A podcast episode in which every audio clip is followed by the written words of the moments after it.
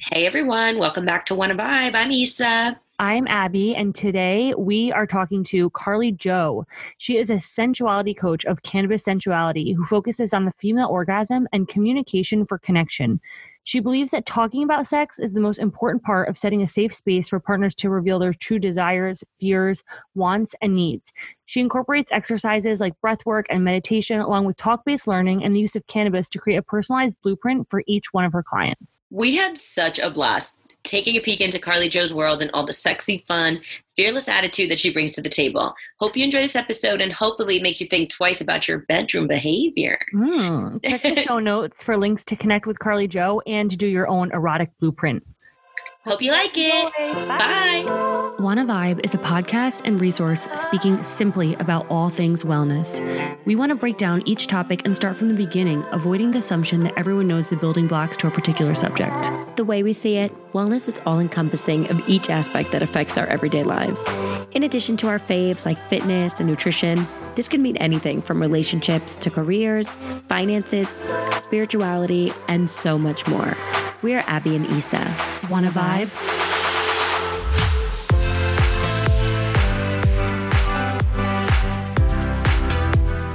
everyone, welcome back to Wanna Vibe. I'm Issa. I'm Abby, and I've had my speaking privileges revoked for today. Yeah. Today we have Carly Joe, sensuality coach of Cannabis Sen- Sensuality. See, I'm still stuttering, but we're just going to roll with it. Um, hi, Carly Joe. Thank you so much for joining us. Hello. Good to be here. So we're super jazzed to um, talk about all the sexy things today with you. Um, but would love if you would just give a little intro to the listeners. Tell us about you and your business and kind of what you do. Hmm. Yes. Okay, great. Hello. I am Carly Joe, and I am a sensuality coach. Uh, and I help um, women who are in sexless marriages really get that juicy, sexy, turned on, passionate, satisfying sex life that they really, really are craving. I love that I so love much. that. And it's I feel like it's just something that people don't talk about, especially when you're married. It's something that's almost taboo that you're not having sex with your husband or like, you know, it's easy to easily you can get easily distracted if you have a child. Um, you know, the child comes first. You kind of lose your romantic, sexy feelings. Um, and do other than like married women come to you? Do like single women come to you also? Yeah, definitely. I have women who are um, single. I have men that are single, and then I have couples that I work with as well. Oh. Um, mhm. Yeah, but I really, really enjoy focusing on women that are in long term committed relationships. Mhm, right. And they, some women are just like, I have no libido, Mm-hmm. I have no sexual interest or desire. Some women are like, I had a libido and it's lost. yeah. I don't know where don't it know went. where it went. Re- reward reward out ten thousand dollars for finding my missing libido. I mean, when I was, Yeah. so I was telling, I've been with my boyfriend for four and a half years, and I was telling him that we were talking to you this morning. We were in the kitchen, and he turns to me, he's like, "Well, that's right up your alley," and I'm like, "I know." I was like, "I'm so excited!" Like, I just want to. I personally love fucking all the time, right? So, like, I know, but I also know that like I don't have distractions of like, you know, I don't have a kid. I have a dog. Sometimes he watches. It's weird, but you know, um, and I.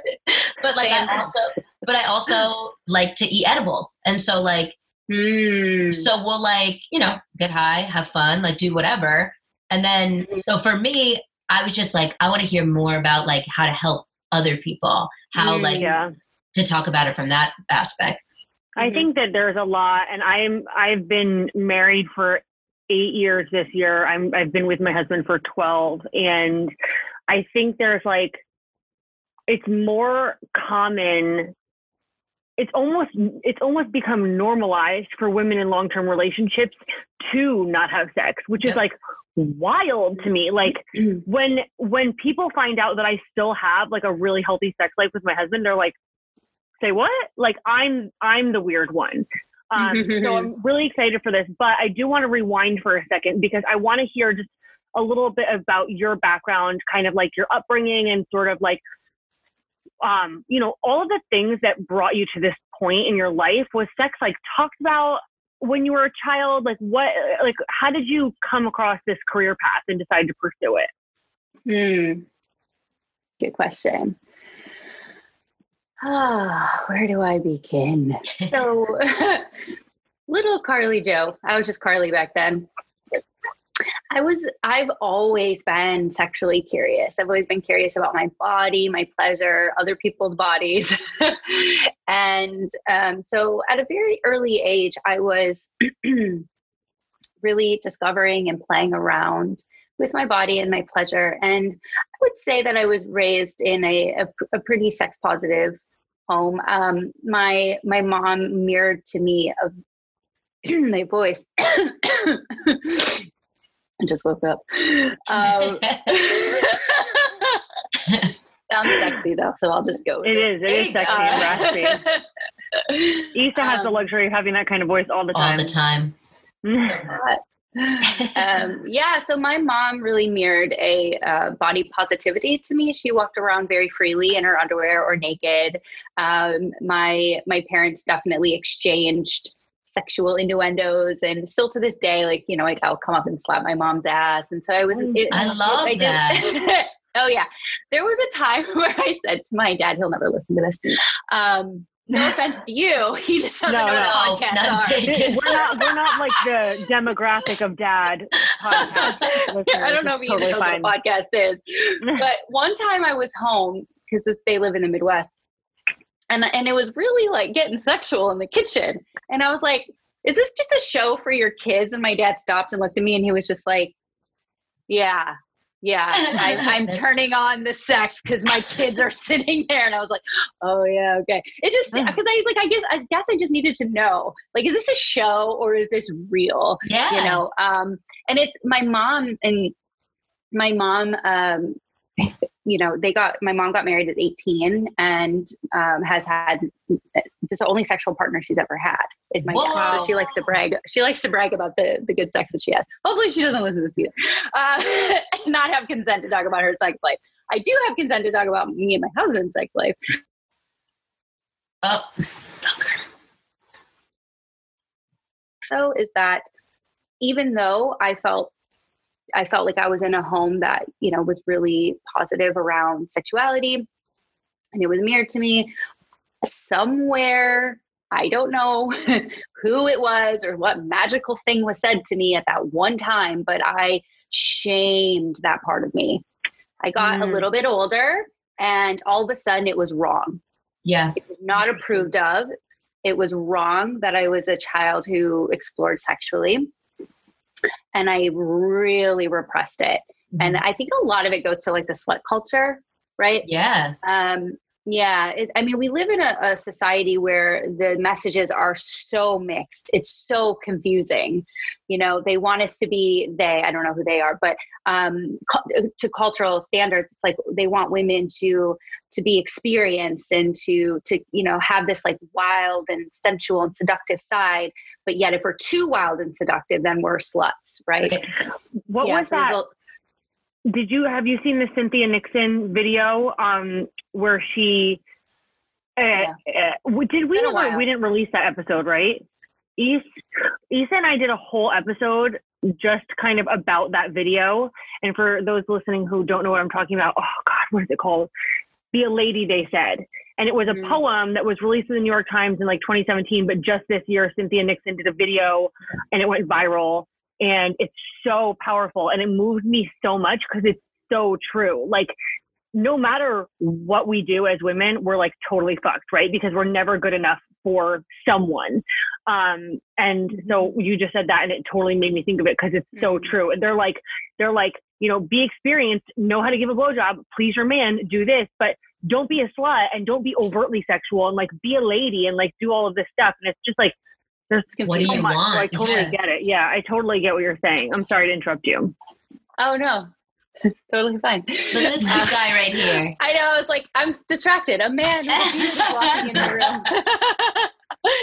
um, no, that's perfect. It's, I feel like it's been a while since I watched that, so I love the reminder. I'll go back and watch that. So yeah, that's exactly exactly what I'm talking about. It was, um, you know, and I didn't have friends that knew it back in high school, you know. Right. Who me- does? to- yeah, to tell me like, hey, your vagina is beautiful, explore it. Yeah. Yeah, goddesses. No. so Right. um, and boys were so confusing. So uh, fast forward to um, you know more recent more recent times. I when I was in, I think when I was in high, high school, maybe early college, I started getting really interested in it again and I started researching. This last time that I was home, so I'm from Wisconsin, uh, I was in my childhood bedroom and I found this book. It was written in the like 1990s or something, and it's like Oh, wow. sex and into yeah, it's like how to have sex at the beach. Oh my God. Never a good idea, by the way. Not a good idea. Sand gets in a lot of places where sand should never be. how to have Unless you have a sex in the shower. You know, it was like the book is so good, and I found Yeah. that, and I it was so it was such a sweet tender moment. I was like, oh, that's right. Like this has been deeply ingrained in me.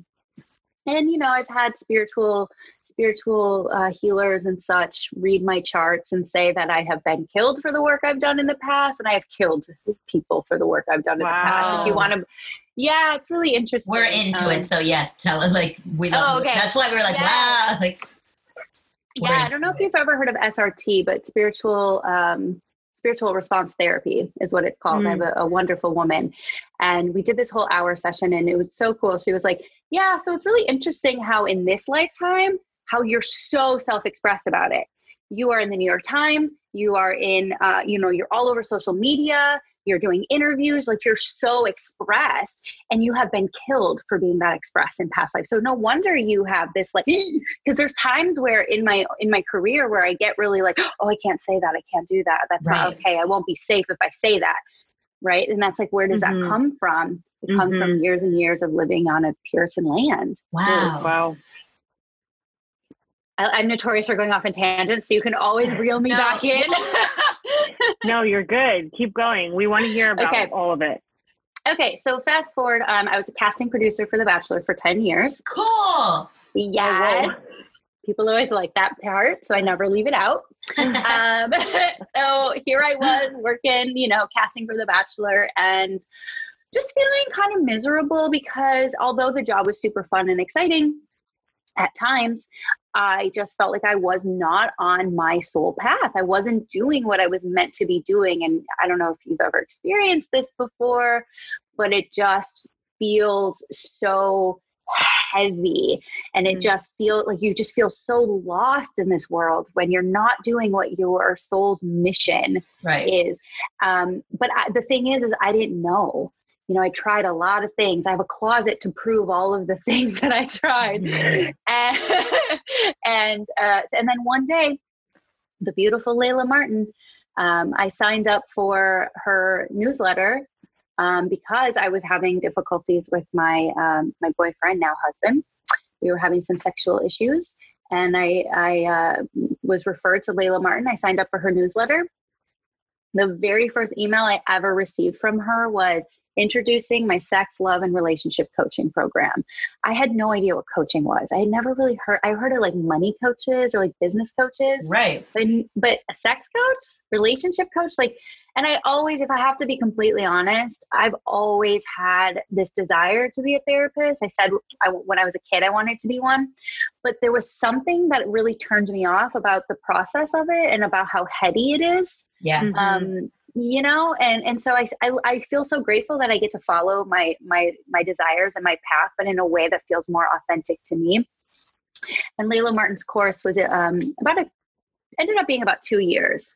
And we really use sacred sexuality and tantra uh, and pleasure as a healing modality. So i spent a lot of time in self pleasure a lot of time exploring my body exploring um, you know things would i don't know if you've ever experienced this I, I know a lot of women have when they're in masturbation or self pleasure these thoughts come up like uh, all of a sudden they might be thinking about their mom or they might be or, or this thought that comes up where they're thinking about that one conversation they had with their brother that one time. And what do we do? We're like, oh my God, why am I thinking about my brother when I'm touching myself? That's wrong. It's gross. No, no, no, no, no. Right.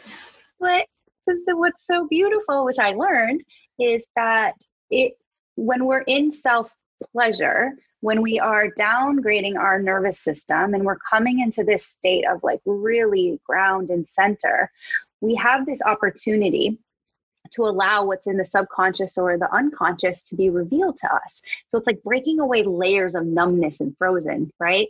And what's underneath all of that is that conversation you had with your brother that you never cleared. It's that you know it's that thing right it's that oh my god I, I i killed my mom when i moved to la her only daughter she she prayed God that she would have me. And what did I do at 18 years old? I got the fuck out of there, right? And that like that kills me. And that's what's coming up in self-pleasure because it's an opportunity to heal it. It's an opportunity to bring some some love and some compassion and, and some healing pleasure to it. So that's been a really interesting. So I actually don't understand therapy anymore if it doesn't involve pleasure and an orgasm. That's amazing. and like I just felt I just almost kind of felt like a, a sigh of relief for you even saying that because that happens to me when I'm like thinking of some random ass shit or whatever, and I'm like, why? Like I I have to like tell myself like just refocus, refocus on like what's happening right now, as opposed yeah. to like what's happening in my head. So I yeah. I actually that's really nice to hear. Yeah. Re- really quickly on like bringing it back. So you were so easily you so easily said I worked for The Bachelor for ten years. I was a oh, casting oh, yeah. director, right? when you tell people you're a sensuality coach, what comes up? How do you say it? How do you feel it? Or like, what do people respond to you about it? Yeah. Um, hmm. Well, my like greatest party trick when I was a casting producer for The Bachelor was saying, I'm a casting producer for The Bachelor. I would instantly. I love attention. I've always loved being center center of attention. I've always loved being on stages. Um, so I loved that I got to say that. And I would say like 80% of my job was the notoriety that came with it. Of course. So I really had to grieve that when I switched. Yeah. I was like, what, what, what are people going to like me for now? You know, um, I had to let go of that identity. And what's so funny is that it's still true. I was going to say, you probably still get it. yeah. And especially when I say cannabis sensuality coach. So it just depends on who I'm talking to right. on how i say it. Um, and i say it differently all the time just for fun but it, i still get that same response. People get like oh some people get really like okay and then it's just like yep. like guard down moving on and you're like cool you know and those people actually excite me the most. I'm like ooh let's see what else let's see what else what's underneath that let me win you over yeah um but most people yeah i would say most people are like most people are just curious because they never heard of it before right. and they mm-hmm. just want to know like what does that even mean right mm-hmm. because we are at the dawn of a sexual revolution just like mental health wasn't um really approved of you know just like exercising was seen as granola like why are you outside running there was a time where mm-hmm. people who were running were seen as weird, you know? Mm-hmm. Yeah. Um, and so sexuality is no different. And I think that they are starting to understand again they would be society i think society and culture is starting to really understand the importance of sexuality and healing the sexuality and also being self-expressed because how we show up in our sexuality is such a projection of how we show up in our lives. Yeah. And so when people get to hear about what I do and they get to sit and just ask me questions and really get to connect with me, um, I really I usually get a phone call. yeah. Uh, hey, we want to work with you. yeah. So so going off of that, I mean, you said that usually when you tell people what you do, they're curious, they want to know more. So what do you tell them? Like in a couple of sentences, how do you describe what a sensuality coach does? Or what yeah, like, a cannabis sensuality coach does? Like your elevator pitch. Um, my elevator pitch is pretty much just Oh, I really focus on them, On to be honest with you. Like, what is it that's bringing you into curiosity? What part of you is curious? I really kind of turn it more on them and ask them more questions. Um, but, and most people, they they they are it's interesting. Most people are dying to talk about it. Yeah, I'm sure. you know? And they feel the safety. They feel the like i'm so passionate about what i do that i'm just a walking embodiment of it.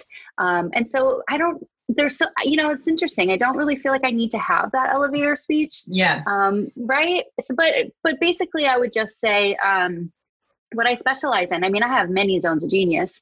Um, one of my zones of genius is working with women to help them um, really understand how their sexuality works how their turn on works because each and every one of us is a unique snowflake when it comes to sexuality. Mhm. each have a unique pathway to turn on arousal and pleasure. What is different what is turn on to you is not to me and that is where i really really really focus on with couples is helping them understand their erotic blueprint are you familiar with the erotic blueprints No. I love that. I love that erotic blueprint. Ooh, okay. So I would say, I would say that's probably mostly my elevator speech would be talking about the erotic blueprints because it is so attainable and it's so accessible to anyone. Now, if I sit there and say tantra, blah, blah, blah," people are like, Yeah. what? I'm done. I'm out. They don't. It's it's it's a it's a con it's a it's a hard concept to, to grasp in a couple sentences. But the erotic blueprints is a foundation for a better having a better better understanding of how your sexuality works. Right. So the creator of the erotic blueprints was Miss Jaiya, and there's five of them. So this is what I say. I'm like, okay, so we've got um I'll give you my give it to you right now. Would do you want to receive it? Yes. Very much so. I want to Oh, are hear it. No, I was kidding. Are you asking us questions? yes, she's asking us. Oh, sorry. Yes, we. I want to receive it. Do you want this? Okay, great. Yeah, give me information on what blueprint you are. Okay. So the first blueprint is um, energetic. Energetics are turned on by tease and antip- anticipation, lots of space and yearning. The second one is sensual. Sensuals are turned on by all five of their senses. So, eating, smelling, touching, right? How things touch and. You might notice, well, never mind. Is it velvet? Velvet. Yeah, I was like, Yeah. She's wearing a velvet top, and she's Yes. like touching her, touching her arms and stuff. okay. yes. Getting thirsty. um, I'm hot. yeah. Sensuals really bring um, beauty to sexuality. They're all about the aesthetics. The third one is sexual. So, sexual is turned on by penetration, nudity, orgasm. Mm. Bang, bang, bang, bang. The fourth is kinky, and kinky is turned on by anything that is considered taboo. Right? And if we go, right, yeah, yeah. But if we go off of the de- definition of taboo, right, it's kind of a tricky one because anything outside of missionary is technically Right, taboo. so we're all a little kinky. Uh, we just don't really want to own it. Okay. Um, and I speak from my own my own my own place there. And then the fifth one is shapeshifter. So a shapeshifter is turned on by all of it. They Oh, want it thank all. God. I was like, what if you don't Yep. just like one of those things? Yep. There's always one of you in my in my in my workshops where they're sitting there with their arms crossed and they're like, "Don't put was me in a like, I box. don't wanna- I'm not one Yeah. of them." That's What I was gonna say, I was like, don't you label me? Meanwhile, I'm raising my hand as kinky. When John and I first started getting together, uh, we had like very awkward, quiet sex. And I was like, I really like this guy. So I'm just going to like put it out there. I was like, you can talk dirty to me if you want. And then it's been like, the house is on fire ever since. And I'm like, yes. You can talk dirty to me if you want. yeah. So like, Demure. yeah, demure. That's the word I was looking for. Um, yeah. So shapeshifters, they take on, they get turned on by all of the blueprints, right? So they have this huge appetite for pleasure. We say that um, shapeshifters want to live on Pleasure Island. They just like more, more, more, more, more, and more. Like three, five, six hours later, and they're like, "What? We're done? I'm just getting started. More, more, more, more." And they want a variety. They really thrive off the variety of. So those are the five erotic blueprints, and there's so much to uncover there Mhm. right? So, um, really using that as a as a kind of like a, a bridge to help people really understand like that is something we can conceptualize we can intellectualize right and that's really what the brain wants to do because the brain is the biggest sex organ the brain right. wants to wrap itself around these ideas and yeah. it's like great do that and then come work with me and let's get in the body because we can think based off of those five examples the brain is like oh yeah, I'm going to put myself in that box. But what's interesting is that I thought I was a sensual for about a year based off of the quiz. So there's a quiz you can take, and I can give you the link for that. Um, and then um, based off of just so I am a certified erotic blueprint coach, and just based off all the learnings and the teachings, I thought I was sensual. Then what we we do called something called body mapping, where we determine the blueprints with your body. So the body never lies. The body has all of your answers, right? Right. So when I was getting body tested for the erotic blueprints, I was actually an energetic. I oh. wasn't. Oh. Yeah. And there's so much, I mean, I could spend a whole episode just talking about the erotic blueprints because it's fascinating. There's so much to it. But we all have I mean, anybody can identify themselves with a little bit of each of them, but we have a primary and we have a secondary, right? And as you are learning about your sexuality and you're really taking it into your own hands and going into a space of like curiosity and discovery, you'll notice that the erotic blueprints actually start to shift. So I started off as what I thought was sensual. And that's when I was like just kind of getting into my sexuality. I was like, oh yeah, sensual, that seems safe. Yeah, yeah. I like the way things feel. Yeah, yeah. yeah. You know, that, that was like a really safe one for me to go in. It was obvious, energetic. That was a little bit more like, okay, now I'm pushing a little bit more. I'm like a little bit more discovery. And then what I found is that I'm actually kinky as fuck but yes. that was really pushing the edges for me. That was risky. Right. Mm-hmm. Right. That was really, really pushing the edges. And so it took me about a year and a half to really heal the shadow aspects of the kinky, you know, the shame and all that kind of stuff. And um, I have this really great story that my uh, we had just gotten married, and I, I, I we were having this like really beautiful, passionate sex on our couch, and the sensual the sensual in me was fed the energetic was fed the sexual was fed and then all of a sudden the kinky was there. And i was like whoa. And i just wanted i was like hungry for it. And i was like call me your dirty slutty wife. Yeah. Yes. And he was like my dirty slutty wife. But the thing is is that after I went into my shame hole. Mm. I was like, mm. that's not okay. That's not appropriate. And I was like crying and I was like, was that okay? Was it too much? Like I needed him to hold me and I needed him to do what we call aftercare. Aftercare mm-hmm. and sexuality is so important. What do you need after sex? No matter if it's like in and out sex or if it's a five course, you know, whole production. It doesn't, there's always some aftercare that is needed. Do you want to, and my husband knows um, now that I, I, most of the time I just need to be grounded. He needs to just put his hands on my heart or my belly, stillness, and just ground mm-hmm. me. Because a lot of times after sexuality and orgasms, especially for um, for women, we're so it's uh, so many drugs get released in our brain, and we float have you ever experienced mm-hmm. that where you're just like, mm-hmm. you, it's like this out of body and it's just like kind of like, I don't know what's happening where I am and who I am. Yeah. And so we can just, we, our partner or ourself, if we're in, if, if that happens to us in self pleasure, we can just ground. Mm-hmm. Our hands to our body and ground. Yeah. So aftercare is so important. that's so fun. That's like, this is blowing my mind because A, I don't want to be touched after sex. I'm like, okay, I'm, Me I'm done. Too.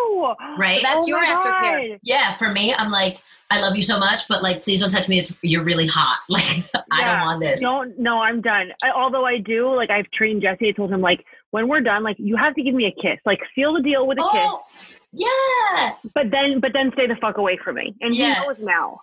John and I will like lay next to each other and he'll be about to get up and he'll just kiss my hand and he'll walk away every time. And I'm like, that's all I need. Thank you so much. So perfect. So it sounds like you you have a really good understanding of what your aftercare is and then communicating that to your partner. Because imagine a woman who doesn't communicate that she needs to be left the fuck alone. What's Right. going to happen. Don't you feel like most women aren't communicating their needs, not just Yeah. aftercare, but in general? Why do you Correct, think it's so difficult for us? Is it because of like, like kind of you think society and the stigma around being sexual as a woman, or like what is it? Like, I just am trying to understand why I see so many of my friends in less than ideal positions in their relationships. No pun intended. Um, but like why why is it so easy for us to talk to them about everything except for this? Well, It's a loaded question. yeah, I have a lot of theories on this. Um, I don't know how much I agree with how easy it is to talk about everything. I honestly Fair. feel that, yeah, I honestly feel like women in general have a hard time speaking their their truths and speaking their desires. Um, and a lot of women will tell me like oh well i just don't know what i want. I don't know what i desire and i don't ever believe you. Yeah. i don't believe you.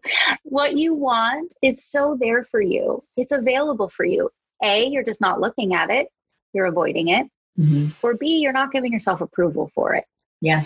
There's no permission there to have what you want you want your toes sucked great Yeah. great right But you got to like, tell oh, someone because they're not going to know. Yeah.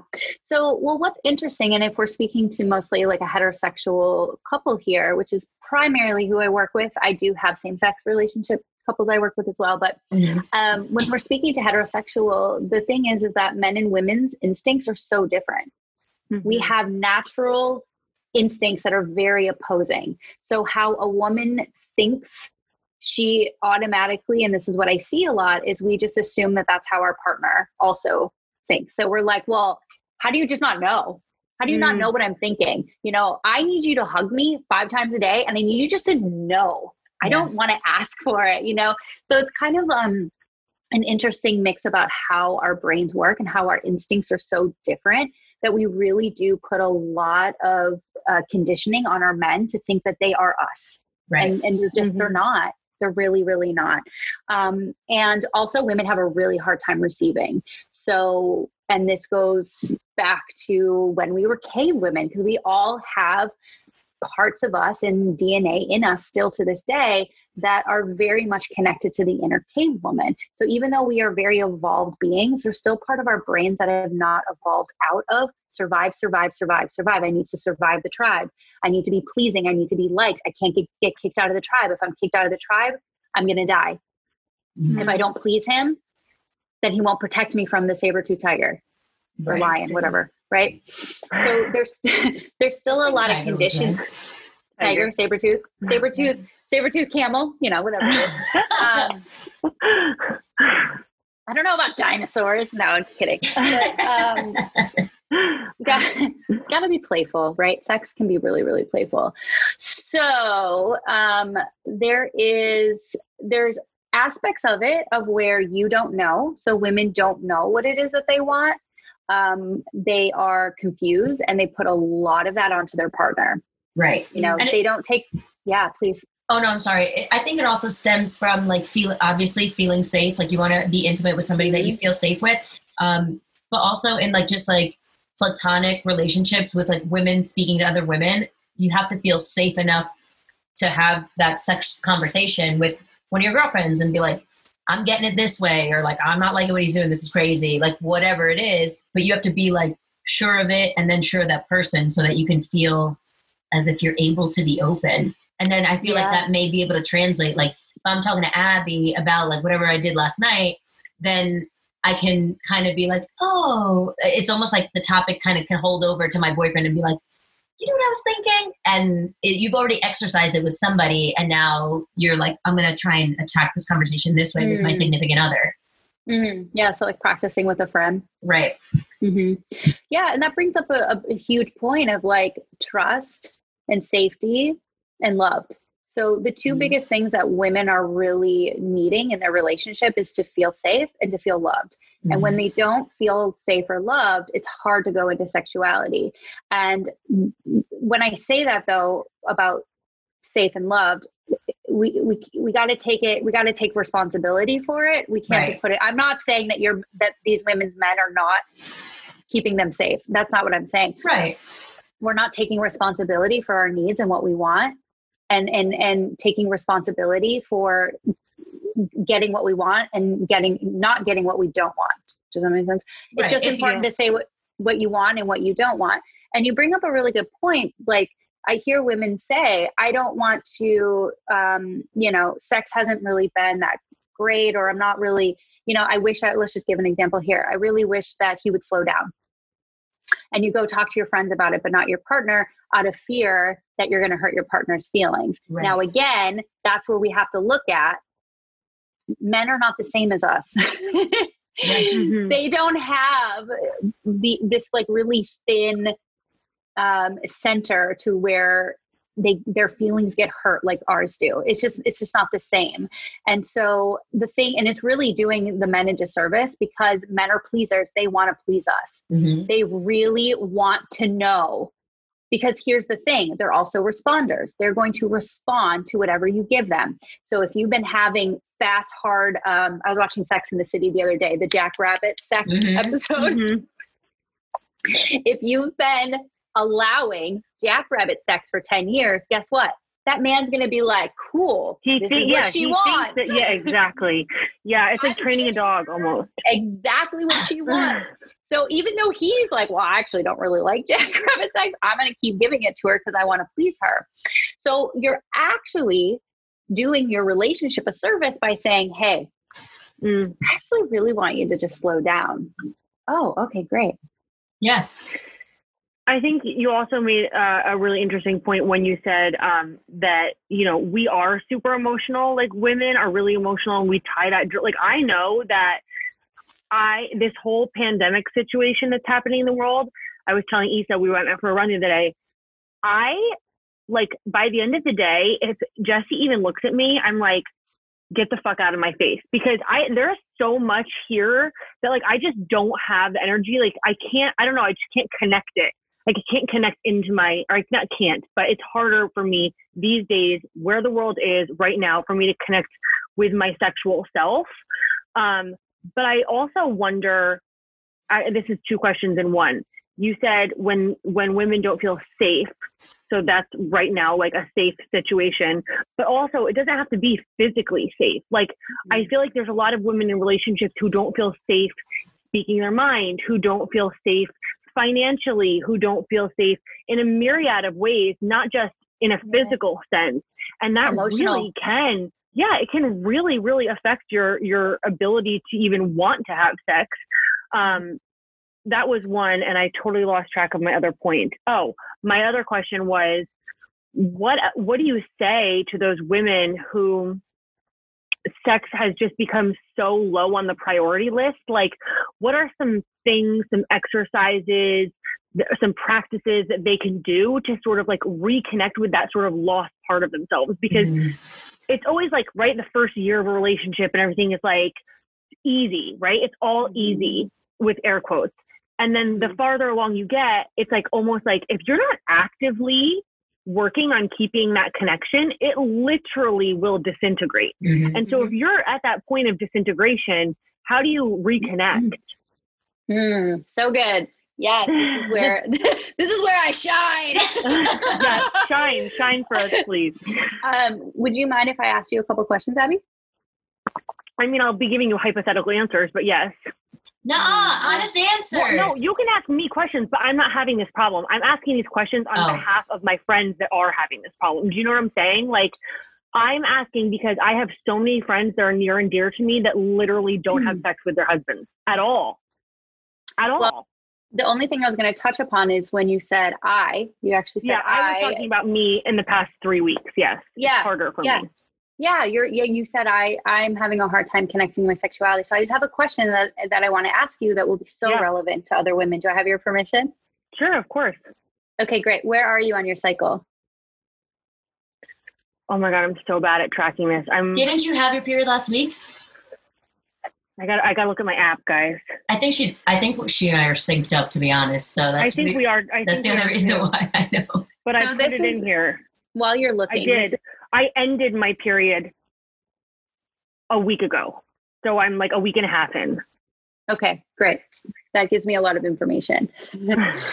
so, um, educating ourselves around our cycle is so crucial for understanding how our, our turn on and our sexuality works. And that's why I asked because honestly, women like spike of sexuality and desire is only about 30 hours a month. So ovulation. Yeah. So we are fertile for 30 days a month, give or take, right? Each person is so different. Where men are fertile, can be fertile anytime. So we really have to take that into consideration around our sexuality. And I really love what you said about if we're not keeping that connection going, it's going to go stagnant. That's so true. The wheels in motion stay in motion, right? Mm-hmm. So, one of the things that I would recommend to women is to start tracking their cycle every single day before you go to bed. Write in a little journal next to your bed. This is what I do so I don't forget. And just write down everything. Write down the emotions that you had. Did you have any weird cravings? Did um, did you have did you did you feel really tired? Did you feel sexual? So really, really, really write down everything um, so that way it becomes almost like a, um, what is it? Like a uh, not a map. I kind of like to look at it as a map so that yeah. you can go back to past months and be like oh my god around this time every day i'm a cranky bitch. Yeah yeah. Cool. So i know that there's going to be people crazy. that are like I'm not going to write that down, but just so um, people that are listening know that there are options. Like I have an app, and I there's I'm sure there's a million apps that do this, but my app is Kindara that I use, and every day, whether you're what like regardless of where you are in your temperature in your temperature in your um, cycle, your you can make notes. I don't know if you can see this, but you can make notes. Okay, no, you can't. It's not coming up on the screen, but you can make notes as to whether or not you had sex, if you have like um discharge, like what it's like, if you're menstruating, and then you can also there's a mm-hmm. little journal part where you can make notes. Um, you know, did you start a new cycle? Like there's all there's all different ways to customize it. So that's a good option too if you're not like a, a writer downer. Because I personally am not a writer downer. Yeah, Flo. Flo is the is the app I use. Mm-hmm. Oh yeah, yeah, yeah. Oh, the women mm-hmm. code. Yeah. Yes, women. Yeah. Uh, or red. red code. Code red. Code red? Uh, I'm is it I don't, mm-hmm. I don't write anything down. I know well, I don't write a lot of things. You write everything down. Well, like planning things, but I now have to consider writing because writing down my cycle the other day. It was like I always get like really horny during my period, which I hate.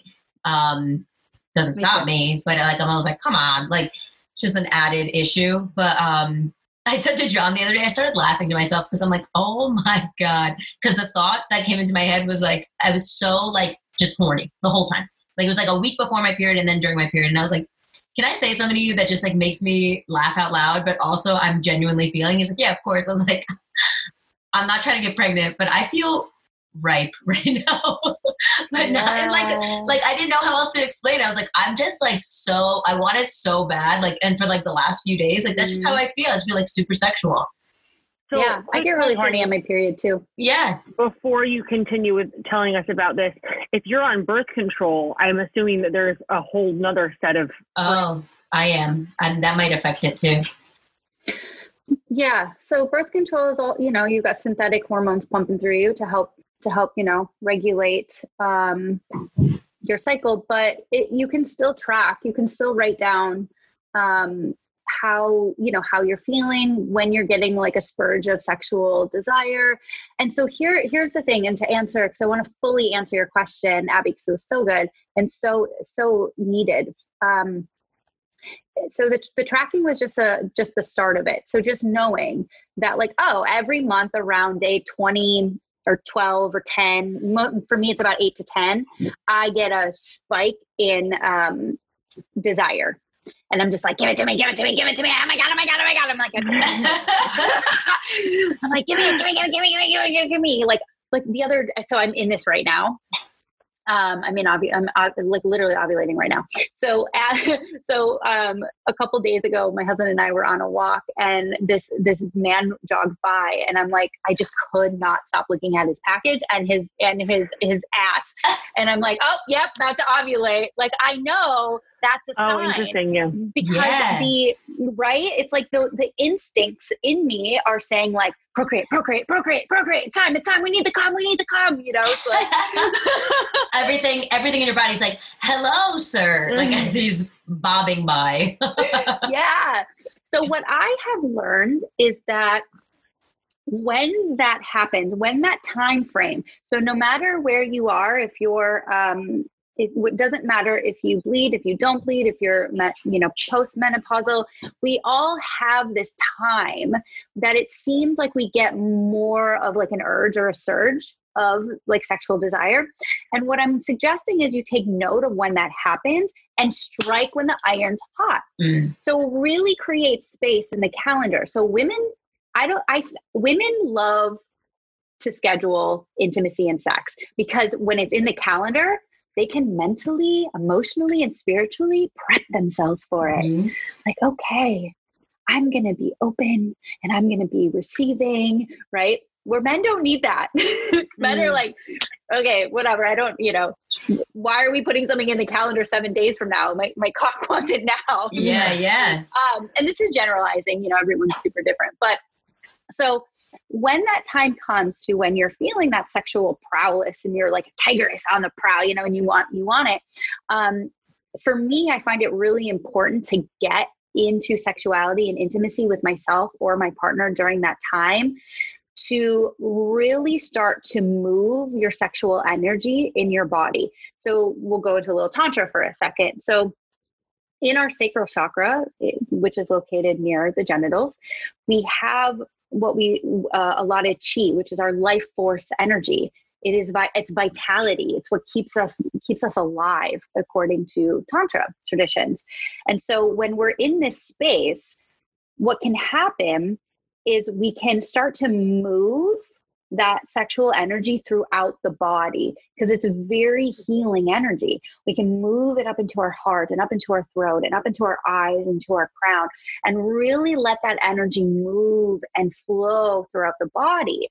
And also during this time, when we are having intimacy with ourselves or with someone else, we also release a lot of drugs in the brain. We release oxytocin, which is the bonding chemical that helps us. So, when, if you're we're speaking to women in relationships, when we have sex or orgasms, we release the bonding chemical. Mhm. And then all of a sudden, so uh, two days ago, I was like, "Don't fucking touch me! Don't get near me!" And then, and then all of a sudden, my oxytocin gets released, and I'm like, oh, "I'm so in love with you. Everything's so great in our relationship." right? But we also need oxytocin to get into. So we need oxytocin. Women need oxytocin to have orgasms, Mhm. right? But orgasms also spend oxytocin. So there's a lot of things that you can be doing throughout the month to help you build oxytocin and to help with your serotonin levels and your dopamine. That is one what's going to help you. Now, okay, so wrap this up. So here you are in your bubble of a spike in surge, and maybe you're ovulating or whatever, and here you are creating sexual intimacy. You've got the oxytocin being released, and now you're setting yourself up for a month right? So you, so you can flow into your next month.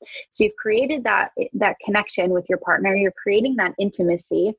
And what the best thing to do from there is to keep coming into time spent in connection with each other because the wheels are in motion. You Mhm. can keep it in motion. So if you don't really necessarily because me penetration is like my it's like whatever. As an energetic penetration's like the, the like the last thing you do. Uh, it's all Mhm. about the other stuff right? So it doesn't have to be penetration. It can be sitting across from each other without distractions just having a just having like a really connected moment where you're talking.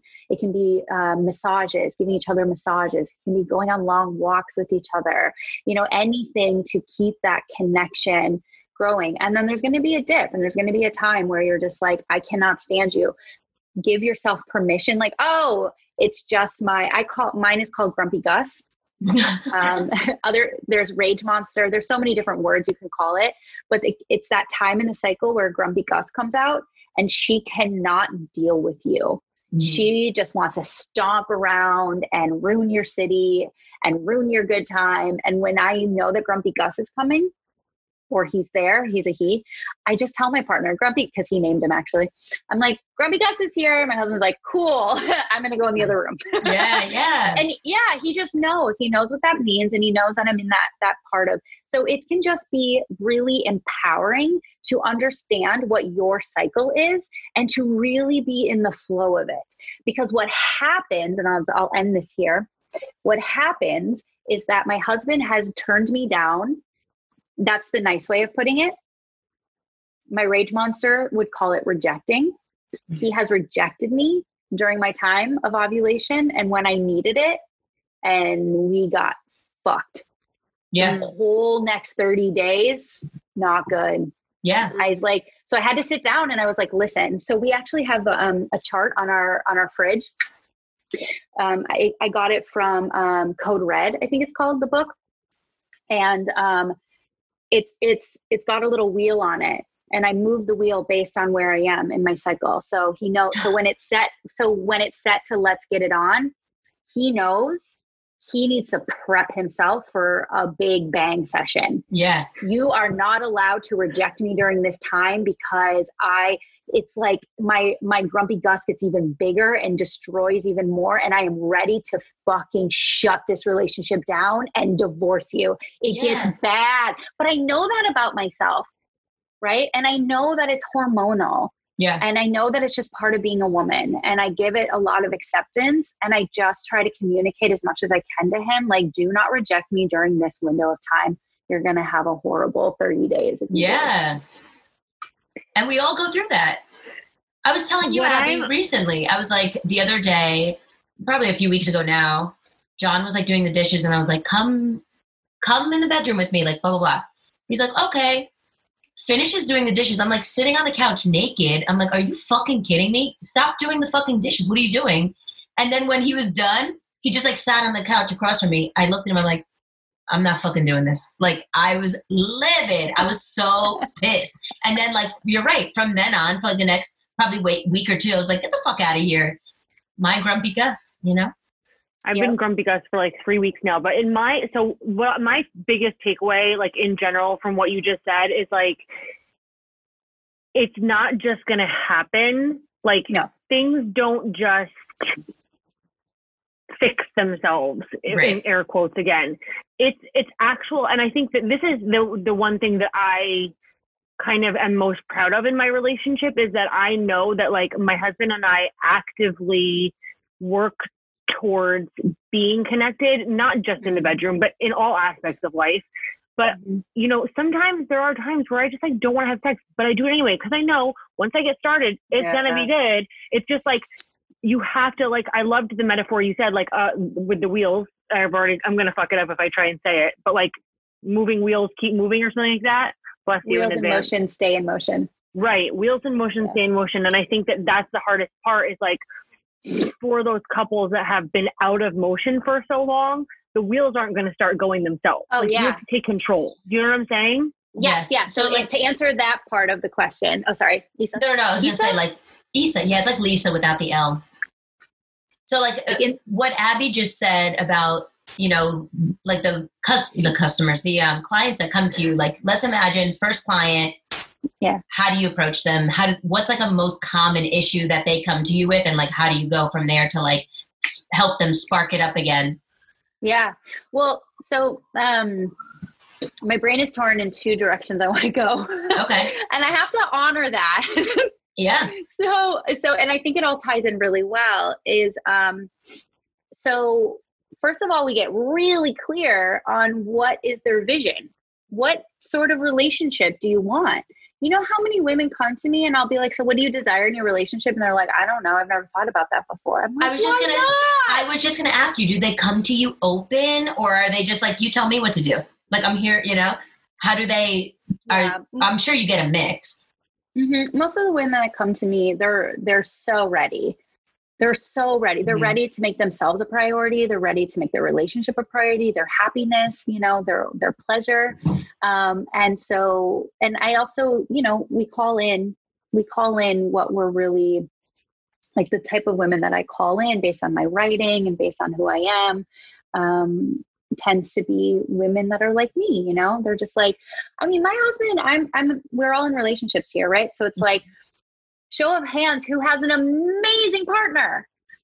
Mm. Like fucking amazing. Yeah, see, everyone rose their hand. I guarantee the women listen to this, and most of the women that come to me, their, their partner's amazing and they just want to please them and they're so loving and understanding, but yet there's still something going on. So that's why I focus on the woman first. Right. I work with the woman first, then I work with the couple. I bring the man in. Um, oh, so I like that. Yeah. So getting really clear like, what is it? What do you need in your relationship? You know, do you need to have sex once a week? Do you need to have sex once a month, but it's a three hour experience? Uh, do you need to have uh, vaginal orgasms? Do you need to have, um, you know, so one example that I have was like for me, uh, my husband and I, we talk about all this stuff all the time. And I'm like, so here's what I need in a relationship. And I just like really just like put it out. You know, it's like, I need to have intimacy every single week. It doesn't have to be penetration. And when we do, I need at least once a month for our our sex to be like a, an experience, like a production. That's what mm. I need. And if it doesn't happen, I go stiff kitty and I'm about ready to hit the eject button. yeah. my poor husband. So, so, um, getting really clear on the vision and what they want. Then from there, and this this goes back to answering Abby's question, is then we really focus on them because most women have not given themselves the time or the permission to really go into self discovery right with their body a lot of so I, you'll notice I say self pleasure versus masturbation. Right. To me, they have different definitions. Masturbation, if you look at the, the definition of it, is really like genital focused and orgasm focused. I'm talking about self pleasure. I'm talking about giving yourself an hour. Starting i led a, i actually just led a class last night i'm doing virtual self-pleasure classes. So um, starting at the head massaging your head rubbing your hands through your hair. Do this with me if you want as everyone's listening right? My hair is all just, crunchy. Yeah. You know you just like rub your head. You can scratch your head. Let your body like really let your hands be guided by your body, right? Like, what does the body really want? And rubbing the face and the lips, really giving yourself time to explore the whole body versus just going straight to the genitals, right? And also in this self discovery, it's like, do I like to be scratched? Nope, nope, didn't like that. Do I like to be, you know, but I actually do. But, you know, other people, like, I like seeing the marks on my scratches. Yeah. I'm pretty pale. Um, you're, the pro- I, you're the perfect skin tone for that.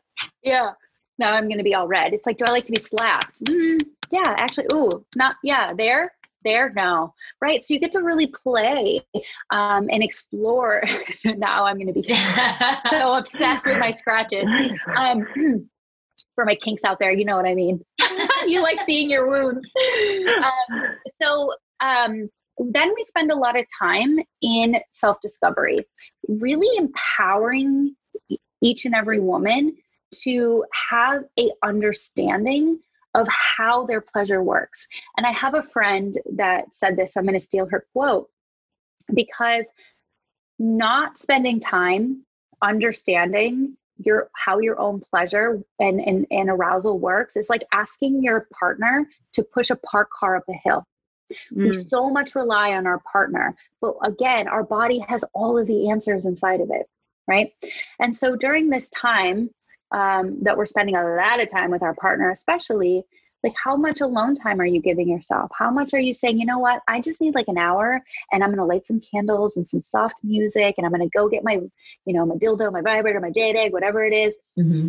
and i'm going to just self pleasure for an hour right like how much yeah. are we really giving ourselves permission for that so it really starts there and then from there um, I like to incorporate the partner. So even though I'm working with just the woman, the partner is such a huge part because the woman is coming to me because she wants to have a passionate, turned on life, right? Right. Have you ever met a woman who's turned on like you, and then a woman who's not? It's a huge difference. Mm-hmm. A woman who's turned on, she's turned on about life. She's turned on about her job. She's turned on about her kids. She's turned on about her marriage. She's just like she's like she's magnetic. She's full of life, right? Right. Um, And so when we really empower ourselves and kind of turn on that switch in ourselves, then I have them turn that power and that turn on and desire towards their partner. And here is where we walk through how um, some communication skills, um, really teaching women how to be in partnership because partnership mm-hmm. is about two people mm-hmm. equally showing up and supporting one another. That is partnership. And we have to mm. support one another through really understanding the lens of the other person's emotions and thought processes, right? Right. So the way we communicate. So most of the time when the women come to me, um, what's really interesting, oh, I'm gonna blow my I'm gonna blow it up. I'm gonna blow it up. Okay.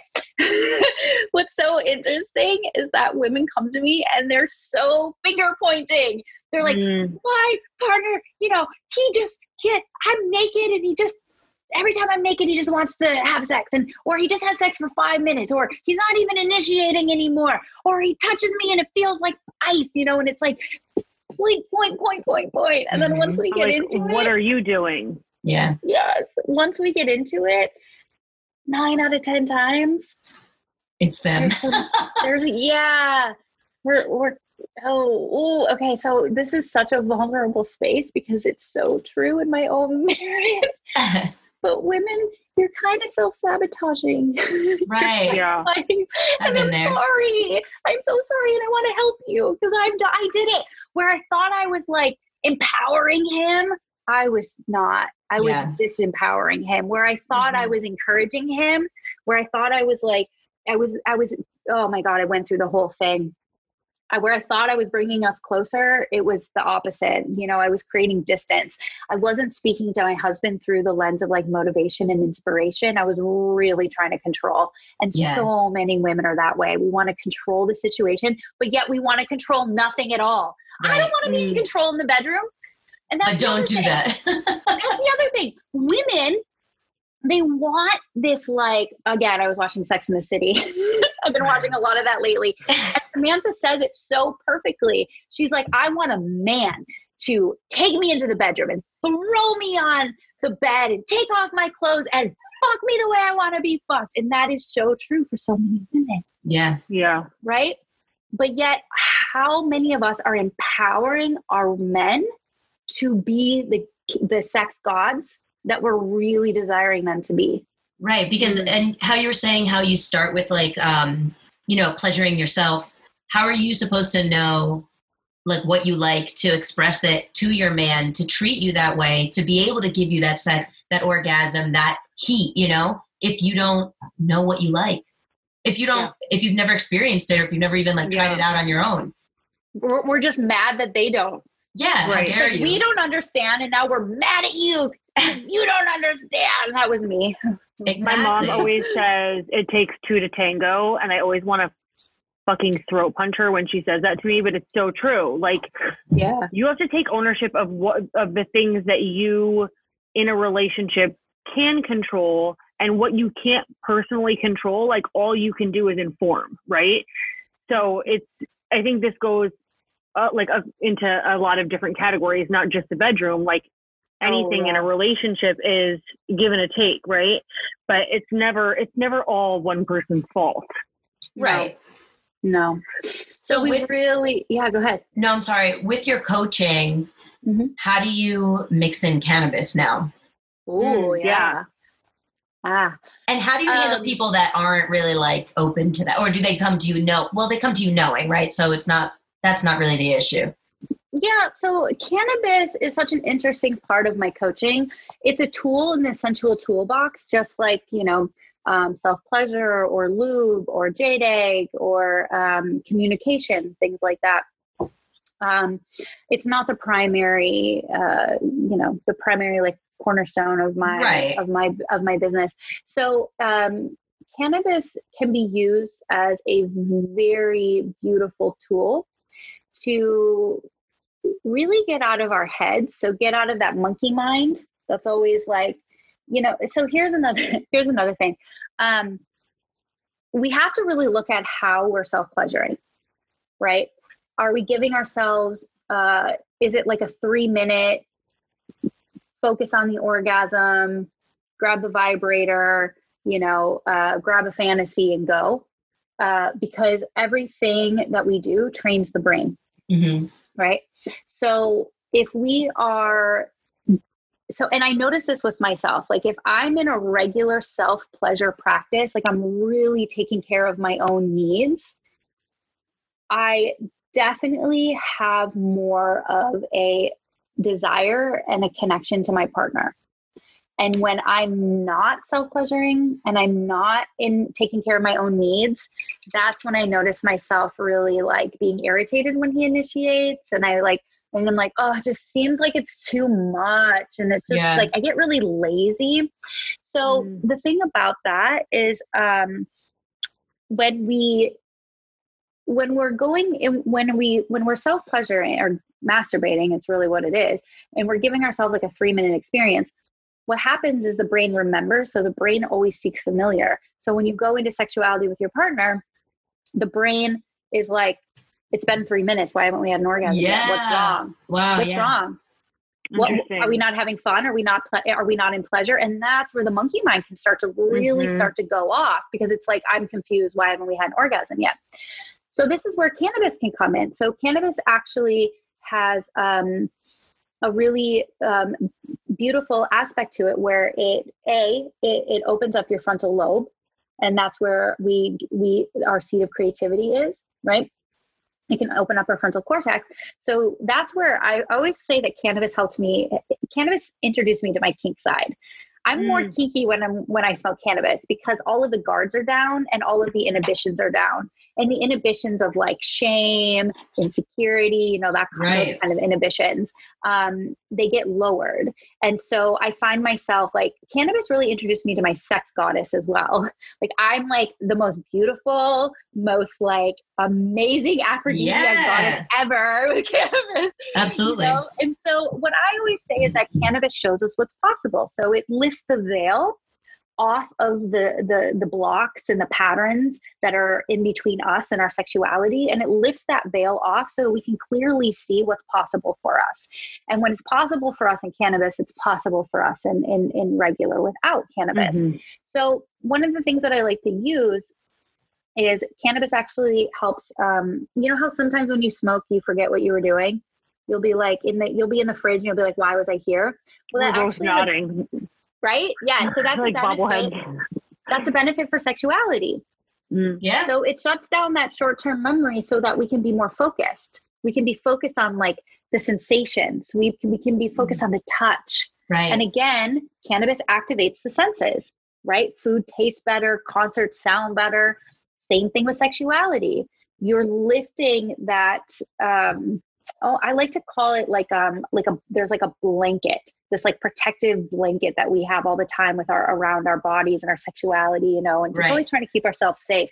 It lifts that blanket off so that that the the touch everything just feels so good and you're just so in your body and you're so Yeah. in your sensations and the thoughts are just um, like clouds passing passing in the sky and you can have this with or without cannabis and that really comes back to the erotic blueprints and feeding being fed in the right way right? So if your part if you if you and your partner understand your erotic blueprint and you're being fed in your erotic blueprint it does the same thing or it can do the same thing right?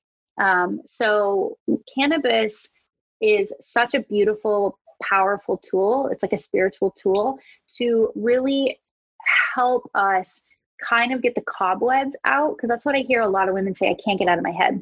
Yeah. it's really hard for me to get out of my head. So cannabis can be a really powerful tool for that What would you How say do you- your oh you go first. I've been asking a lot of questions. I was wondering how you go about transitioning from having amazing sex when you're high versus having amazing sex when you're sober. Mm. Yeah. So I, I like to say that um, sex that you have on cannabis is or or alcohol doesn't really matter. Um, is the sex you're really desiring to have. Does that make sense? The sex that you're having inebriated is the sex you're really really desiring to have. It's really Yeah, the sex you Totally. want. I It's 100% agree. Yeah. It's I like just drunk wonder, like, truth.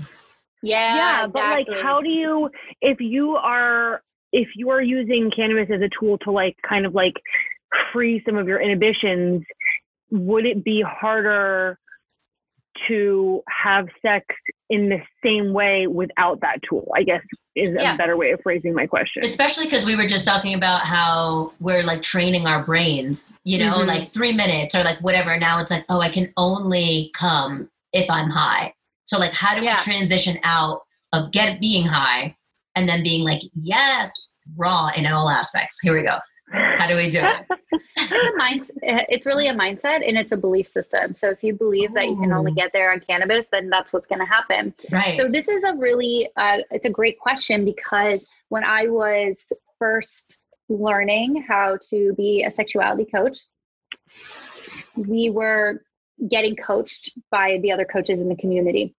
And uh, one of the coaches that I had, I told her that, um, you know what, because here's the thing with me. I uh, used to, so pre turned on woman, I had a really hard time um, getting into my pleasure. I had a really hard time feeling pleasure. And I would have a hard time orgasming in penetration. And when I did, I would like have to really, really focus and I would have to go like a lot of friction and be like da da da da. And then when I'd orgasm, it would be like a and I was like, well, that was a fucking lot of work for nothing. yeah yeah you know, they call it the sneeze. Orgasm's oh, over. I was like, well, that's really stupid. That was so then it's like, well, no wonder I'm not interested in having sex. It's so much work, and I'm naturally a lazy person. I love naps. So I'm like, it's a lot of work and not a lot of reward or payoff. yeah Okay. And this goes with my own body too. Like when I was in self pleasure, I was like so hard to get out of my head and into my body. I was not a meditator. I wasn't, I came into this as a completely like, you know, Susan from Wyoming. like it was just Mhm. like, I don't meditate. I don't, know you know, I do yoga for fitness. And now all of a sudden I'm learning how to do what we call pleasure meditation. So, like going into a state of like trance and meditation to increase your level of havingness with pleasure. So, I had like maybe a maybe a handful of vaginal orgasms at this point of the story, and um, my my partner and I were becoming more involved. I was becoming more involved in the cannabis industry, and so I wasn't intentionally bringing the two together. I mean, I've been consuming since I was like 15 years old for recreational, but I wasn't bringing cannabis in in an intentional ritual way uh, Mhm. with my self pleasure, my in my sex. Um, and for a year, my intention for sexuality was to connect to my pleasure, connect to my pleasure every day, every time. My desire or my intention is just to be with my pleasure, right? And I was just getting so frustrated because I couldn't get there.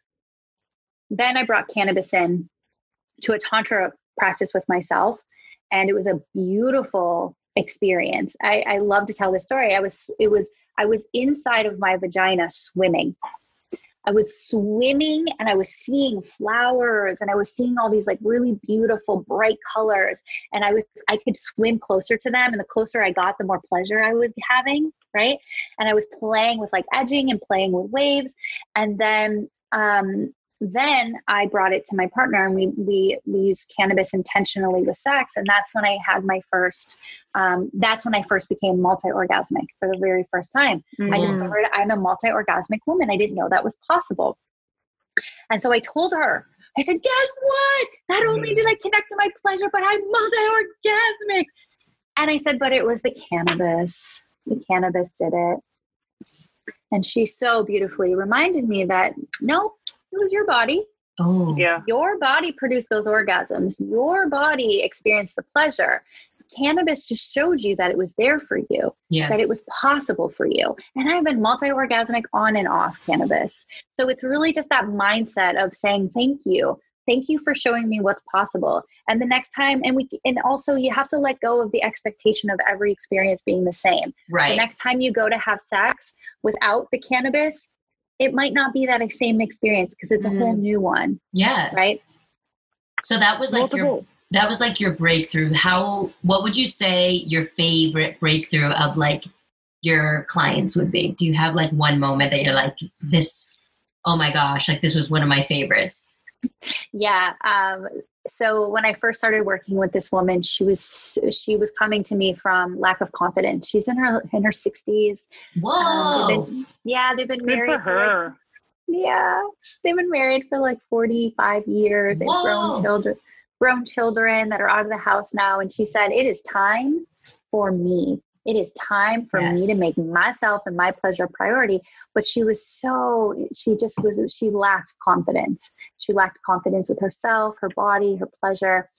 Um, and I don't just talk about sex. We actually we actually do. So even though, and let me just clarify, we're over Zoom. So my whole coaching program is over Zoom. You're in the comfort of your home. I'm in the comfort of mine. And it's not just about talking about it, it's actually experiencing it. So there are specific sessions where I'm guiding you through a new experience with your body, relating to your body in a new way. So I'll never forget. She came to one of the sessions and she uh, she had her camera on, and I said, "Okay, we're ready. We're going to go into self pleasure now." And there's always an option to turn your camera on or off. And she's like, "I'm going to keep the camera on for just a little bit." And she like slowly took off her clothes and she had on this like really beautiful lingerie set. And she goes, "I bought this just for you, and I wanted to show it to you." And she just sat Ah, she sat there in this like sexy position and she's like and i just want you to see me right now i just want you to view me in all of my hotness and all of my like sexiness yes. it was so hot and from then on she had a sexy lingerie every single session That's Holy awesome. shit. Good for her. That's really brave. I don't even think that I would be able to do that. That's really brave. And I am like so intrigued that you guide people over Zoom on like Mm. pleasuring Yeah. themselves. I'm Yeah. like, my brain is having a hard time wrapping myself around that because now I'm like, would I do that? Yeah, same, same. Because I, I mean, there, there's, there is, there's a lot to be said about the relationship that you build with people, Right. just based off of that alone. I mean, Yep. there's some like that takes a lot of like full circle with the trust that we were talking about, like how Uh-huh. these women probably don't speak like this to their friends and they're having a hard time and they talk to you, they're so open with you that it probably makes it a lot easier for them to be like, listen, I have a coach. And now they'll talk to their girlfriends because they feel so Yeah. confident and safe and that they can do that. I But this is am something that- shocked still about this, but I am like, We've talked about this before, Ease, on different episodes, talking about completely different things. But sometimes it is easier to like divulge information to someone who is a relative stranger versus a friend who knows the ins and outs of your relationship, Right. who knows your husband, who you have mutual friends with, et cetera, et cetera. Uh, Sometimes it's just like a, a thinner wall to break down because there's less exterior connection. Right. And it's like a- it's like a mix because you would be if you haven't i mean I, i'm sure it's not just like okay yes i'm going to guide you right now. Take your clothes off. It's the first it's the first session. I know that that's not it but Nice to meet you. Get naked. yeah let me see your lingerie set honey. Yeah like but it's nice that like they transition into this safety with you to do that. I'm just i'm honestly taken back by that but like not in like a i'm not like but i'm not repelled by it. I'm just like wait tell me more. Yeah, Um, you're yeah i'm happy Yeah. to tell you more. Uh, the first um yeah I was just gonna know. I mean, I just want to know, like, how long do you typically work with clients Mm. for? Like, what is Yeah. the? I know it's going to be different for everyone, but if, like, just generally Mhm. speaking, like, how many times, how many times have you had a conversation with someone before you're guiding them through self pleasure, and then before they're feeling comfortable enough to take it into their own hands and into their own bedroom? hmm Yeah. So um, the program that I have, I work with women for three months. It's a deep dive intensive. Uh, so for three months is when we work solo, and then after that, they have an option to bring in their partner, and then we go another three months together, the three of us. And then in the bedroom coaching is very different with couples than it is with just a woman. I would imagine. Um, yeah, it's really fun. Um, I've gotten personally the most value. Um, the coaches that my husband and I have, we've had many. The most value we've gotten is when they're sitting there talking and directing while we're actually having sex or intimacy with each other. She's reminding my partner to breathe. She's reminding my partner, you know, to slow down, all the things that I want. So I don't have to. I don't want to be his coach. I want to be his lover. Okay. So, but back to answering your question. Um, um, women know in the intake call, the enrollment call, um, what they're getting into. Um, and there might be a little bit like Isa right now, I can feel there's a little bit of like, huh? But there's also a little bit of, huh? Tell me more. Right, Yeah. right. Right? I'm- it's like, I don't know about this. Tell me more about I feel like Yeah. it could be pretty. I Intrigue. could be kind of sexy, right? Like it's almost like having Yeah. a threesome, but like Right. without having a threesome. like I immediately, I immediately felt like my shell clothes when you started talking about it. I was like, holy shit! They like take their clothes off, but then I was like, wait, tell me a little bit more. I'm, I'm definitely. also yeah. a walking contradiction because Yeah. she always says no before she says yes. First of all, second of all, a year ago I told her about my favorite lube, and she was like, "Hmm, "I don't need lube." What what was your health obsession last week, Isa? Exactly. lube that's she what I told thought me about. so funny. always says no before she says yes. I do. And especially if like I feel obviously a professional is talking about it because not everybody has access to a professional. There's or like they don't know where to look or how to start or like Mhm. to contact somebody. It's embarrassing for someone to say like, "Hey, I'm having an issue, but I see this is your thing. You can you help me?" Um, Mhm. asking for help is always the hardest part. But I feel like if there's that seed and where you can like it there's a platform for you you're like on instagram you have a site you have everything where you can just talk about it and it's so easy and it just un it unlocks people to allow them to be like oh it can be like if she yeah if she can do it i can do it or like she mm-hmm. can help me. I love that Yeah, shit and I wasn't I wasn't always like this either. You know, I even though I said I was a very naturally curious child, like I shut that shit down yeah for 20 some years. yeah Um, but so in the first session, I want to I want to clarify this. So in the first session, we set a very very strong container. If Mm. you're not familiar with creating containers, I highly recommend containers are absolutely important for all relationships in your life. Containers are like look at this um so you're in a home right now, right? This this home has a um, a ceiling, a floor, it has walls. It keeps us safe. We understand like I'm in this room, I'm in that room. It's a foundation. Mm. And then inside of this house, I know I'm protected, I know I'm safe, and I can roam around and I can move freely inside of this house. So, setting containers in relationships, um, such as this, such as especially with your partner, containers are so important with your partner. right Um, you, and they're constantly evolving and changing and growing. And this is where communication. Do you know how many people say to me, like, oh, yeah, oh, yeah, no, we're not, because I always ask. I work with people in lifestyle. I work with um, couples who are in lifestyle. So, and that's a whole nother, like, I can't stop. I'm stopping myself from going down that rabbit hole. Um, Yeah. So, anyways, um, setting containers with partners. Oh, so a lot of women, um, I'll be like, so are you monogamous? And they're like, yeah. And I'm like, how do you know you're monogamous? She's like, oh, well, just, yeah, I don't know. It just, it's assumed. And I'm like, no, you got to sit down and have that conversation. Mhm. What does monogamy mean to you? What is, what are you interested in? What do you want? What do you need? What is the, so like for now, my husband and I are monogamish. We say ish because we, um, we only have sex with each other but we do go to parties together and we play with each other and sometimes we might touch other people but we we are so i'm so in alignment with what his like his boundaries are and his yeses and his nos are so that when i go to sexual workshops by myself i don't have to call him and say hey is it okay that this man is about to run, run a feather down my chest? I know what's okay or not right? And i know that i'm not in violation. So this this goes really well so i create that container with my with my client. I set a very masculine container right? Mhm. there's rules there's guides there's uh, guidelines there's expectations. They know exactly what is expected of them. They know what exactly that they can expect from me. And i'm very very very thorough in this because when we have the container set confidentiality is in there, you know, um, how to reach me, all these things. That's when the feminine feels free to flow. Mm-hmm. Feminine, right it's like, okay, I know she's not going to do this. I know that she's never going to ask me to do this. Da, da, da, da. You know, it's like, oh, okay, I know what's happening. I know what's expected of me. So then, usually about the, um, I would say about the third session is when we we and it it just depends on the person, but usually they're ready for it. They're so ready. They've come to me Mhm. because they're all they come to me already ready yeah right?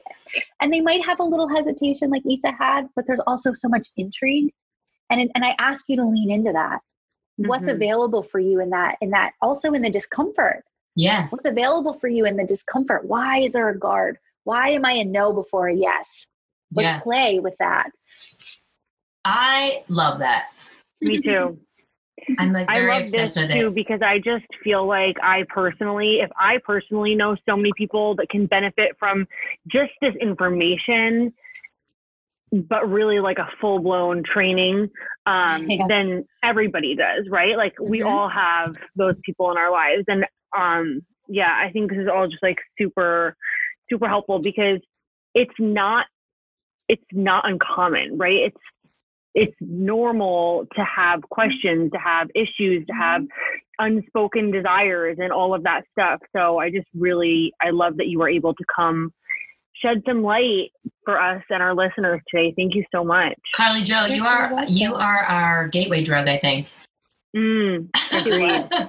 to like all, all the sec- gateway, our sexual gateway drug. I'm gonna go have sex right now. No, I'm just Good. kidding. Most people do till go have sex after after Actually, hanging out with me. 100% believe that. I, I 100% actually think I might. Um, Um, I also I just want to say too, because that's a really good point. You said a lot of people have you know these issues and these problems. So do I. mm, I am a sexual educator. I'm a sex coach, and I have so many struggles. And I, my, my husband and I, you can read about. I'm so open about it in my blogs and my social media. Um, I struggle with it all, and that's why I can really connect to it. I And- I was gonna say that's And what all makes of you so the- relatable. yeah, for And all the mistakes that I've made, you don't have to make. Yeah. I did it for you. But that's the best part. And like Abby said, that's what makes it so just like easy and accessible to speak with you and comforting because you're just like, oh yeah, girl, I did that too. That was me. Like, oh, I know exactly what you're going through because it's easier when somebody empathizes with you as opposed to just being like, oh, never been through that, but let me try and figure it out for you. Mm-hmm. Yeah. So we like to wrap each episode with our version of um, Vogue's 73 questions, but I just realized that I had one more question. Yes, ask it, ask Abby. Ask it, ask it, ask before it. we got into that. Um, what are your favorite like pleasure toys, add-ons, must-haves in the bedroom, especially for beginners? Yeah, so this is really great. People ask me like what is, you know, what's what's your number one recommended toy and they're like they're they're expecting me to drop some toy that's going to be like a couple hundred dollars. No, you, the best available sex toys to you are already in your home. Mm, Yes. Please tell So- us more. once you understand, once you learn about your erotic blueprint and you understand you understand your erotic blueprint and how it's fed, then there's toys and sen- they're called sensual play items that you can use. Uh, forks in your house, um, hair brushes, dusters. You're like fucking toys. Ariel or Belle using like shit in it. Oh my god, Yeah. a dingle You hopper. see. You should see. I have a um I have a we have a sensual play um box that we use and I just collect things. The 99 cent store, Bed Bath and Beyond, you can't obviously go to those right now. But um, essential oils, those head scratchers, All Oh, those yeah. head scratchers are fucking. that But you the head wanna- scratchers you are wanna- never the same when you do it to yourself. You need somebody No, else to you- scratch your head yeah. for you. Well, that's what it is. Is that so? One of the best ways to get out of the head is in into the body is o- is overstimulating the body with sensations, and you can do that with toys. From there, I would say a J. Oh yeah, I was like, I'm going to show you my jade egg, but people can't see me. Wait, I have Um, a super funny jade egg yeah. story. Should I even tell it? It's sort of yes. it's sort of obnoxious. So I don't have a jade egg. I have an onyx egg. Hmm. I don't know what the fucking difference is. Whatever. It was an impulse buy. Okay. But I was like too afraid to use it. This was before I used the cup. So like I wasn't very familiar with just like shoving random shit up my vagina and like what happens then. So I was talking to my masseuse because she's also like really into like crazy random shit and we were talking about the egg and I was like I'm just afraid that I'm not going to be able to get it out and I'm going to have to like call Isa to like come like through and she her and I are laughing and she made this like as soon as it came out of her mouth you you could tell that she was like what the fuck did I just say? Because she was like you could just put it in a sock and then she was like no wait you can't fucking put it in a sock and then put the sock up your vagina right? Like that doesn't work. So I was like no but I could put it in a condom. So I put the fucking egg in a fucking condom put it up there then I realized when I go to take it out that the condom is stretchy, so pulling on the condom isn't really doing anything to get. It's not like a tampon string where it just like comes out. Like it just keeps stretching. So anyway, I figured it out. I got down, I squatted, I bared down, I got it out. I definitely peed on myself a little bit trying to get it out. Moral of the story is don't put your jade egg in a condom because that's not the way to do it. but still, it was so funny. And now I'm like, mm, I don't think I need one of Oh. these anymore. Is there a hole in your In egg? No. Oh, see the eggs that I use and sell. There's um there a, there's a drilled hole that you put a string in, so you pull it like a, Mm. you pull it out like a tampon.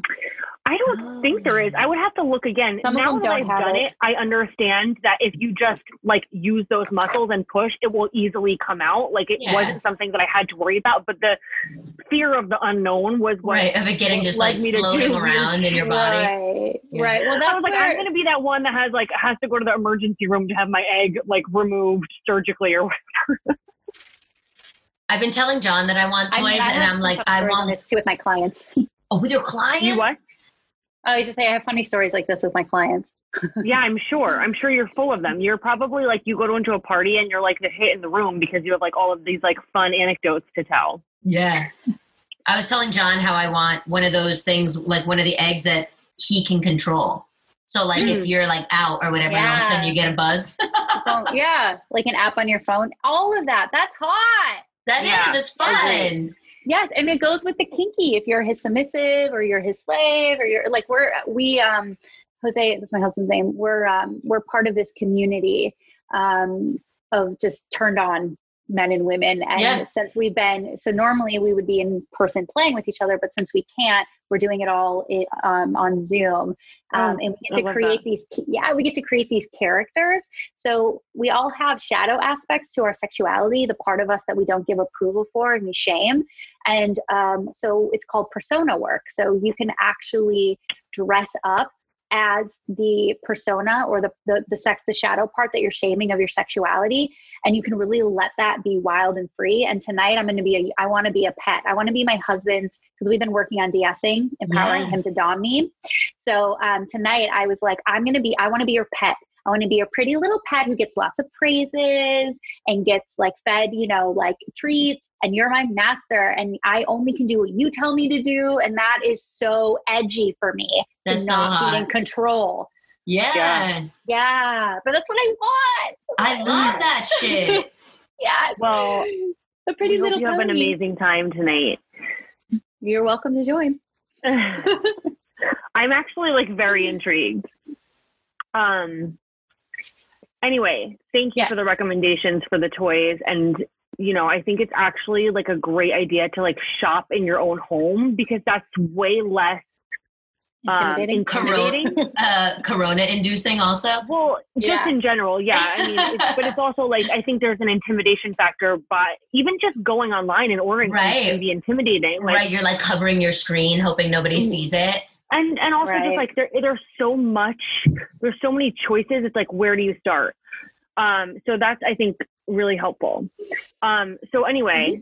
thank you for answering that and sorry for diverting from what i was saying initially which was that we like to close each episode with our own version of vogue 73 questions so we just do a rapid fire five random ask questions and you can just like answer them with whatever comes to mind first cool Okay. I will start. Me? okay Like I answer? Yeah, you're gonna Yeah, answer okay. just rapid fire. You ready? They're Yeah. not sexual. They're just Oh. fun, Um. So, or maybe a little, a little sexual. if you don't use it, do you lose it? Say again. If you don't use it, do you lose it? Yes. Sexting, yay or nay? Yeah. Yay. Um. Oh, what did I do? Sorry. What was the question? There you go. If you could eat one food every day for the rest of your life, what would it be? Pizza.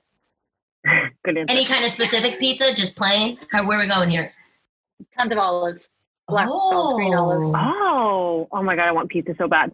Um, if you were a Disney princess, who would you be and why? Uh, do- I don't know which ones are Disney princesses. Um, I feel like you'd be Um, like Ariel because you're using dingle hoppers. at home. But I that's me be- answering for you. I'm sorry. No, that's great. I needed help on that one. Um, um, I would be uh, whatever one is like um, super, super demure, but yet like super badass. Which one is that? I feel like more of the later Disney princesses, like Mulan. badass, That's like a Yeah, Mulan vibe. or like a Pocahontas. But I also, yeah, Pocahontas, because she was like all virginal, and then she was like also like, "I'll fucking kill you." Yeah. oh, what about Um, the one with the beast, Beauty and the Beast? What's? Yes. Belle. Yeah, Belle. She's cool. And you were just talking about a feather, a f- being Yeah. feather dusted. So there Yeah. you go. Yeah, I don't, I don't, yeah, I don't know. I don't really care about. I don't give a fuck about Disney, okay? Give a fuck about- Sorry, I like the Frozen one because she has a beautiful voice. She does. You're right. yeah. she my has son- superpowers. I want to have super. I have superpower. Yeah, and our last true. question, our favorite question is what is your vibe? I'm not good at this. What do you mean? I'm not So, good at this rapid. just like no, just vibe? like your vibe. Like if if you could describe yourself in one kind of like emotion or even like color or whatever, what would it be? What's your vibe that you give off? Hmm. My vibe is ever changing. Mm. You know, got to keep up. Mhm. Uh, it's raw. It's authentic. It's um, vulnerable. It's loud. It's opinionated. Yeah, I and love that. it, it, it That's it. wears uh, soft textures and it loves to be naked. yes, that's perfect. That's your Disney princess too. Yeah. um, all right, thank you so much, Carli Jo. Can you let everyone uh, know where they can find you? Real quick before that we tell everybody where you can find them. This has been our longest episode and I've Oh, been like been. locked in the whole time. I absolutely love talking to you. This was awesome. Mm, thank you. My favorite topic. I can talk for hours. So yeah, tell everybody where they can find you. Uh, my website is carlijo.com, C A R L I J O.com. Um, I hang out a lot on Instagram, which is Cannabis Sensuality Coach. And I have um, a series right now on Instagram called Married in Isolation. Oh, I saw that. Oh, I love it. Love. And I have um, I have a webinar coming out very very soon. Um, that is a masterclass for women um, women in relationships around how to empower their sexuality and their pleasure and have a passionate sex life. So that masterclass is coming out really really soon. That's awesome. Love. We'll link everything in the show notes. And take Thank the you so erotic much for your blueprint quiz as well. Oh yeah. Oh We'll yeah, link- we're we'll already like we're already like tabbing you for I already the literally have blueprint. the, I have the quiz open. I'm not even joking. I'm like, don't forget to do this. Thank you so much. This was really awesome.